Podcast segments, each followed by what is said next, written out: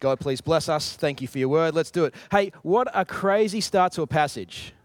This is a this is a really really intense start. Flick forward through it for us, Lachlan. Uh, Saul was still breathing out murderous threats against the Lord's disciples. Now, I know it's been a few weeks now. Uh, you've had uh, Wilbur and, and Paul serving you well. But the implication is that this is what Saul has been doing since Stephen was killed. He hasn't stopped. But the interesting thing is, legally, Saul and the Jews can't do that. They don't have the power to have anyone killed. You can see that from his strategy there in verse 2. He asks the high priest for authority to arrest and relocate. The Pharisee goes to the Sadducee, once again teaming up against Jesus. And because of Saul's persecution of the church, that scattered them and ended up just sending God's message everywhere God wanted it to go anyway. But now he's realizing what he's done. Now he's trying to contain the message, go out and bring all of those people back. He wants to corral them back inside the net to stop the spread of these lies that Jesus has written, risen from the dead. And so those murderous threats, like those things that, that are muttered under his breath, they're not a tactic. Hear this that's what he wants to do. Like imagine, like like like, uh, what would what you would think if you knew someone like this. You might have encountered some people who are hostile to Christianity, and I suspect your workplace or other places, there might be some people there hostile to Christianity, and you might find them scary. I sometimes I certainly can. Uh, maybe even sometimes the way that they might do that, do that, even distasteful or in their hostility. But imagine how you would feel if someone who was hostile to you and your faith had the power to arrest us and wanted to kill us, and they were in our sphere, in our city. So Saul gathers a SWAT team and he heads for Damascus. That's only about a week's journey away. And as they near the city, a light from heaven flashes around. Saul falls to the ground and he hears this voice Saul, Saul,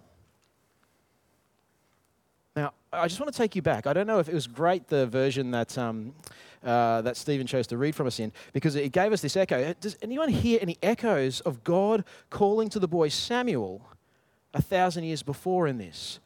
The response of "Here I am." The some people who are blind, like the old priest Eli, who the, the, the, word of God has come to him so rarely, he doesn't even recognize the word of God when God's talking to him. He's like, oh, Who's that? You remember that story of the boy who was in the temple and God was calling to him and the old priest didn't even wasn't even able at first to direct him to say no that's God speaking because he didn't know. This story uh, pick up as if you've got that in your head pick up the resonances as we go through here. Saul Saul why do you persecute me? And Saul, the, the Pharisee who says that he can see, remember Jesus calling the Pharisees blind guides who say they can see but can't. Sir, who are you? Saul says. Who are you? I, I, don't, I, don't, I don't know who you are. Jesus, says the man, I'm the one you're going after. Now get up, go into the city, and I'll tell you what to do.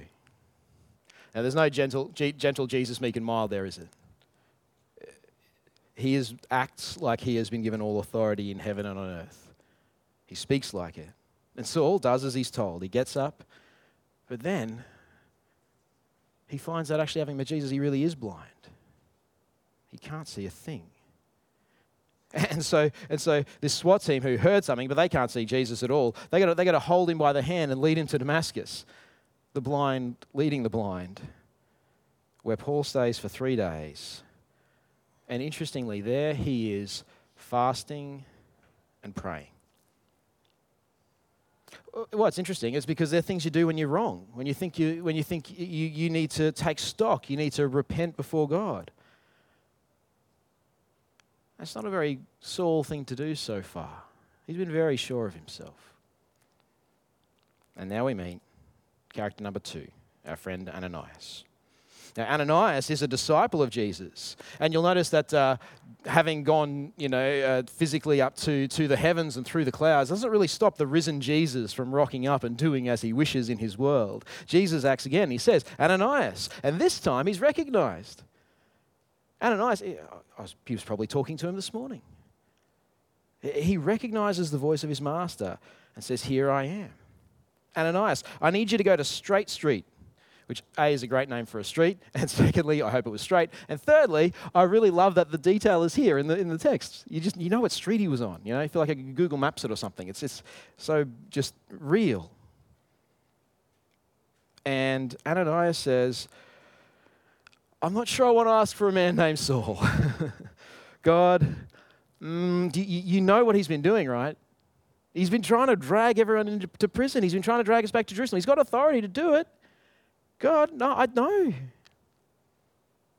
And Jesus, still speaking as if all authority in heaven and on earth has been given to him, says, Go. Did you notice that? That's just the first thing he says. No, just go. It's worth stopping and, and, and and seeing the authority with which Jesus speaks here. Jesus is, yes, your friend, the dearest one you'll ever have. He is, yes, your older brother, and way better an older brother than any of us have ever had. He is, yes, gentle. He is, yes, lowly. He is tender. His, his uh, yoke is easy and his burden is light. Yes, yes, yes, yes, yes. And he is also master and commander. And speaks as if he should be obeyed, because he should. But he does give Ananias a couple of assurances, doesn't he? He, he? he helps him. First one, he says, This is no normal circumstance, my friend. I'm recruiting. This man is going to be my chosen instrument. He is going to be my messenger to the Gentiles, first of all, and their kings, and also to the people of Israel. This guy, Ananias, this is how I'm going to go global. It's through this man. So this is, this is not just any old circumstance. You are going to be my, my tool to turn him to be for me. But there's a second reassurance as well. And this one's an interesting one too. I'm going to show him just how much he's going to have to suffer for my name. Now, to his credit, that's enough for Ananias. And he obeys. He goes to the house and he says to him, Brother Saul. Sorry, just wow. That, like, brother and you don't like it's there's been no sort of african american hip hop culture that's been influencing the first century. They don't call each other brother unless you're actually related by blood. And he calls him brother saul. On jesus on jesus say so ananias knows that he hasn't even received the holy spirit yet. Because because that's what he was sent for. He says brother i've come so you'll be able to see again and be filled with the holy spirit. But on jesus say so He's your brother. And he calls him brother Saul. He includes him. And then, as he is filled with the Spirit, he can see at the prayer of Ananias. Now, the symbolism is not accidental here. You remember Jesus calling out the Pharisees as blind guides. And from someone who by this I mean Saul, someone who called out others for their unholiness and, and how you didn't obey the rules and how you don't know what you're doing, I need to teach you, he then submits himself to baptism. He submits himself to saying, actually, no, I need to be washed clean. I'm unholy. I, this is a turnaround. So being washed clean from his sin by Jesus, the one he's been persecuting.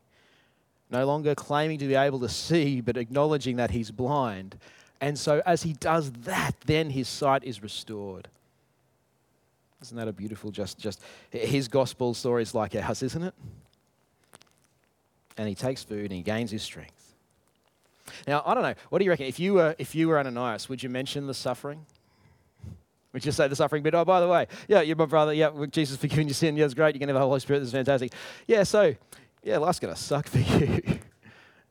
It's going to be really hard. I, I don't know. Maybe I probably wouldn't at least have mentioned it right at first. But now we get a new Saul, a whole new person. Now, you, you might have heard um, this, this idea that the old bloke, the bloke who was the persecutor, was named Saul, and then he sort of his name was changed by Jesus uh, to Paul. Uh, in, in, in, once he was converted. But, but you can see here in this passage that it can't be uh, because Ananias has already called him brother, remember? Brother Saul, before, and, and his brother Saul. And then he keeps being referred to as Saul through the rest of this passage. And more so, see what Saul continues to do. Once he's preaching, uh, sorry, at once, he's preaching in the synagogues that Jesus is the Son of God. The charge that his group, the Pharisees, nailed on the cross, now he proclaims in Jesus' honor that Jesus is the Son of God. And all of that as Saul. So a less dramatic but more and, and, and more accurate reason for the name change we get later is just the, the normal Jewish practice of having both a Jewish name and a Greco-Roman name. Uh, particularly if you're both Jewish ethnically and a Roman citizen. So you've, you've, got a Jewish name, you've got a Roman name. When you're hanging out in the, in the world, you use your Greco-Roman name, and when you're hanging out, you know, with the, with the Pharisees and the temple and that, you can use, you use Saul, your Jewish name. And, and that's how we see it used, used in Acts and that this guy Saul is now preaching the gospel. People are just freaking out. They're really confused. Uh, isn't this the guy who had been out to get us? And now he's preaching? The very guy that he's been trying, he's been trying to stamp out this message. He's trying to get a net around it, bring it back into Jerusalem so that it can't get further out. And yet he keeps preaching, and he's getting better at it. And he's proving that Jesus is the Messiah of God. Now, have a look at that there in verse 22. It's really interesting. How, is he, how does he get better? Thank you. So he gets more and more powerful in his preaching. How is that? Because it's not his public speaking skills that are getting better. Those were finely honed. This is one of the most educated and sophisticated uh, people in the ancient world. And, and, and how does he prove that Jesus is the Messiah? Because, um, like, I mean, he, can't get better at that. All he can do is say, Well, I saw the guy. Like, you, you sort of, like, that kind of evidence is just there. It's there, it's not. You, you can't improve the argument. It's just, No, I, I saw him. Well, I suspect, and this is, a, this is a suspicion, this is not the word of God says so exactly, but it feels like what it's trying to put together there is that the threads of the story, the threads of the story, the big picture story of the Bible that we saw, as he trawls back through the slabs of scripture in his head and goes back through Isaiah, and he's like, oh, the suffering servant. That whole thing. That was, yeah, that, that was us, but then it's weird. It's almost like the suffering servant is this one guy by the end of Isaiah. What's going on? He, he died on the cross. He, Jesus is the suffering servant. And as he, as he goes through the Old Testament and sees the threads and the plots and, and, and how God needed to, to, to both do justice and mercy and how could that possibly be, and he sees what the cross does and his power and in being able to help his, help his Jewish brothers and sisters know what were your scriptures always pointing you towards becomes more and more powerful as he sees the connections. And everyone's baffled. I mean, what on earth happened to this guy? Have you seen someone who's had a big turnaround in life? Like, how many people can you list on one hand? Oh, maybe it's on one hand, maybe it's on two, but how many who've had a massive, major turnaround in their life? I imagine it's not a lot. People, leopards can't change, leopards don't change their spots, are sort of the, the classic saying, right? This is big. And yet, the thing that happens now is the first thing that happens is that Paul gets a taste of his own medicine. He starts preaching, and now a plot's hatched to kill him. Right? Saul finds out. He finds out about this, this, this thing. So he, he, he plays this clever, uh, watches the gates. They watch, they're watching the gates to ambush him. He's careful not to go through the gates. And then you get, I don't know, do any of you have memories of like uh, little kids, like uh, Jesus Storybook Bible or something where like Paul's getting let down out of a basket out of the wall? I love, love that's one of those ones that sticks in my head. And, and you get that sort of great James Bond, Paul jumping, out the, jumping down the wall, kind of Tom Cruise abseiling thing. But when he gets to Jerusalem, hero now he's starting to look like. Great preacher, powerful preacher, good preacher. He gets to Jerusalem and no one's going to let him into their home. Verse 26. They don't trust him. I wonder if somewhere along the line he, he knocked on the door of or tried to get in contact with Philip's family, uh, Stephen's family. No one's, no one's letting him in until Mr. Encouragement Barnabas comes along.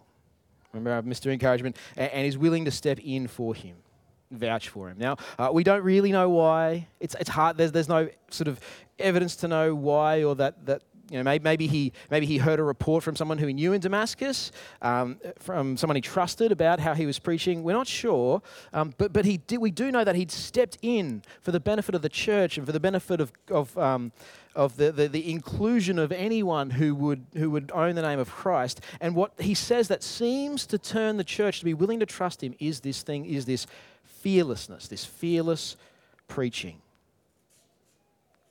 This mark of genuineness is that Paul risked his personal welfare for Jesus. And it's almost like the apostles kind of like resonate. It's like, oh, they're trying to kill you too, huh? Okay, yeah. Yeah. You've been preaching Jesus and, and yeah, okay, we, we, we, we get that. We, we've been there. Now it gets bad.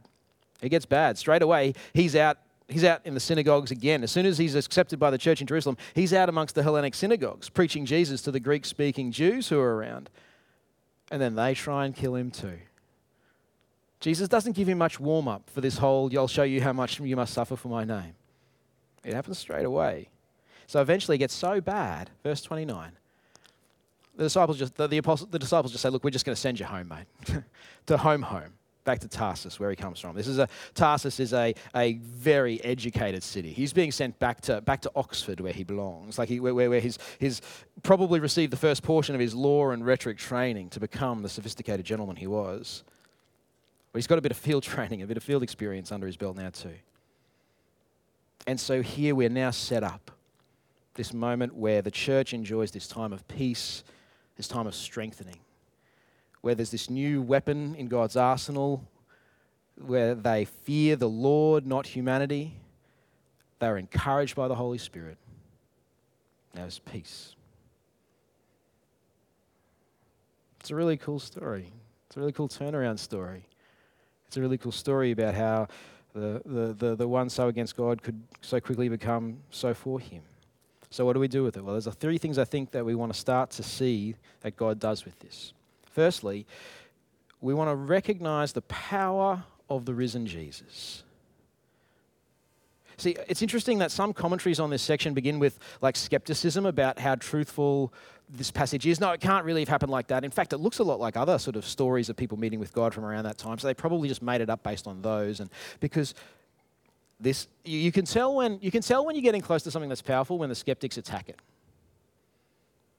Because if Paul really was so against Jesus. It would take something like this to transform your life like that, wouldn't it? To actually meet the risen Christ. And of course, that actually is the, the, the, greatest evidence for the actual change in his life and the willingness to suffer for the rest of his life. The turning around a life like that is big. And, and I don't just mean the direction of his life. Like, I, I know some people who have sort of got the idea that um, Paul's change basically was like going from a psycho against Jesus to being a psycho for Jesus, right? Like just, just all it is is just turn the really creepy, weird guy the different direction so that he's really full on like nerd on Jesus and he's just the same dude, but, but just turn him around different direction. But that's, that's not how it happened, is it? You see, he didn't go from murderous threats against Christian to murderous threats against non Christians. He went from murderous threats to saying, if I have all of these things but not love, then I'm, I'm nothing. The risen Christ is powerful to change not just the direction of our life, but the character of our life, the way we do things, what moves us, what motivates us. Are you just the same as you always were, doing the same things, but now just doing them for Jesus? Like, that's a good thing. That's a very good thing. Uh, and, and yet, the risen Christ wants to change all of us, inside out, the whole person uh, to change the character of how we do and how we love, how we live. Not just that we're doing it for Him, but also that we do it like Him. And Jesus is powerful to do that. And so I, I, don't know about you, but maybe there's someone who you know in your life and you think, nah, yeah, but they're never going to change. That, that's, that's a leopard for sure. They just will not. No way. And maybe that person you're thinking about is yourself. Do not underestimate the power of the risen Christ. You see it here. And as we meet him, he changes us. The challenge for you, if that is you and if that is me, when that's me, is to go to Jesus in prayer. We must pray, go to him and ask the risen Jesus to powerfully change. Powerfully change us or the other that we are failing to trust that he can. Secondly, uh, we're nearly there. Secondly, receive the changed one. Brother Saul, he says. I know stories, and some of them I've heard from Hobart, where genuine converts have not been accepted into churches because they're not very like the church that they've joined. Right? That's a sadness, isn't it? Brother Saul, to the man who's been out to get you and your friends. Because now he's a brother. We need to receive the changed. And if we're rejecting or disconnecting ourselves from a brother or sister because of a personal preference or the, the culture that they've been converted out of or the way that they acted before they became a Christian or because of the church that they go to or because they did something that we don't happen to agree with, there's a problem somewhere. Brother Saul, what a weird two words to put together. But that's what Christians do. And lastly, it just a changed view of suffering, to get Paul's perspective on suffering. See, what did, what did you think when you first read, or when you normally read, when Jesus said, I'm going to show him how much he must suffer for my name? Like, we were, Mel and I were throwing this around, and we are like, is he trying to like get a is he trying to like get a bit of revenge? He's like, yeah, I'll let you be a Christian, but I'm just going to slap you around a bit first. Like, like, is this kind of like a payback thing? You've hurt me, and my church, I'm going to hurt you back. Is it? And like that's kind of how it reads. Like it's hard not to read it that way, or at least something like that. Or uh, maybe he's appealing to An- Ananias's baser instincts. Oh, he'll go and, and maybe maybe Ananias is a bit like Jonah, right? And, and he's only going to go and do the preaching uh, if uh, he knows there's a bit of fire and brimstone attached to it for the person that he doesn't like. I think it's likely here that he's just saying to Ananias, actually, no, Ananias, this, this is just not going to be cheap for him. Okay, he's not just going to get to come in on the team and it's going to be easy and he's going to he, he, he's just here for a cheap ride of grace. This is no false conversion. This is a real thing. He's going to risk his life for this. Now, we don't have to guess too much though about what Jesus' attitude towards Paul was in this suffering, Saul was in this suffering, because Paul actually writes about his own suffering a lot in his own letters. Did you know you, you picked that up here or there? Um, he has a strange way to see suffering. What is it? What is it? So Colossians 1 24. Now I rejoice in what I'm suffering for you, and I fill up in my flesh what is still lacking in regards to Christ's afflictions for the sake of his body, which is the church. I rejoice in it. I'm pumped when I get to suffer for you. Why? Well, Romans 8 17 now, if we are children, then we're heirs, heirs of God and co heirs with Christ, if indeed we share in his sufferings, in order that we may also share in his glory. See, see when we feel suffering, we, we ought to see a chance for participation in the glory of God. This is, this is, this is the moment.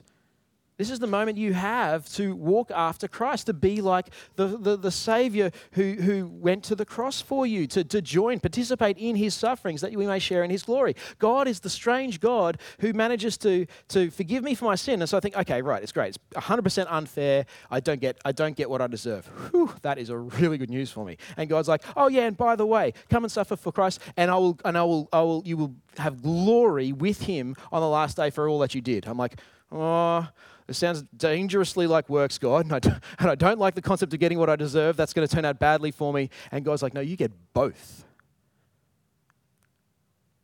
And that's Paul's perspective on suffering. When we're going through hard things, maybe someone mistreats you and it hurts and it hurts hard. Don't avoid them. Press into the hardship uh, Jordan from Hope Church was talking to, me, talking to me about this yesterday at a wedding. Say your spouse, or your brother, or your sister isn't treating you so well. Don't avoid them. Don't say, ah, oh, it's like they keep stomping on my toe. They keep doing this thing that I don't like. It's like, well, why don't you step in closer? I can't step on your toe quite so easily. But, but the, the idea is press into the relationship. Take this as an opportunity to love and serve and to be this person who's offering them grace, actual undeserved love that doesn't make sense, that's not worldly, that's uncommon, it's not common sense at all. And not because if you do that, God will make everything go hunky dory. Like it may not. That's what happened to Paul. Everyone wants to kill him. But because to love when we'll suffer for it is to be like Christ. It's to suffer for the gospel, which is our glory. And we have one life in order to do that. When we're in heaven together, we'll have a lot of fun, but we won't be able to do that anymore because there won't be any suffering. Maybe you think you're at risk of being disadvantaged at work if you live an authentic Christian life. See that as gain. This is your shot. Be like Jesus. You're going to have to remind me of this because I want to run away from this as much as you guys do. But how true is it? And how beautiful is it? And when you step into it with a heart of joy, it's a different thing going through hard times. The risen Jesus is powerful to change us. Let's love and receive the changed And let's take Paul's perspective on suffering so that we might participate in Christ and share in his glory. Let's pray. Heavenly Father, thank you for your word. This is a hard word. And brother, uh, uh, there will be brothers and sisters here tonight who will be feeling this so keenly, and this may seem almost insensitive or might completely insensitive. And so, Father, as a church, help us get around each other, talk through what's going on, care for each other, so that, Lord, together we might step into, our, the, into this, this faith in your power, the power of your risen Son, who's Lord over everything, to change lives. And, Lord, that we might follow in his footsteps, to suffer with him in order that we may be glorified with him too. We ask it in Jesus' name. Amen.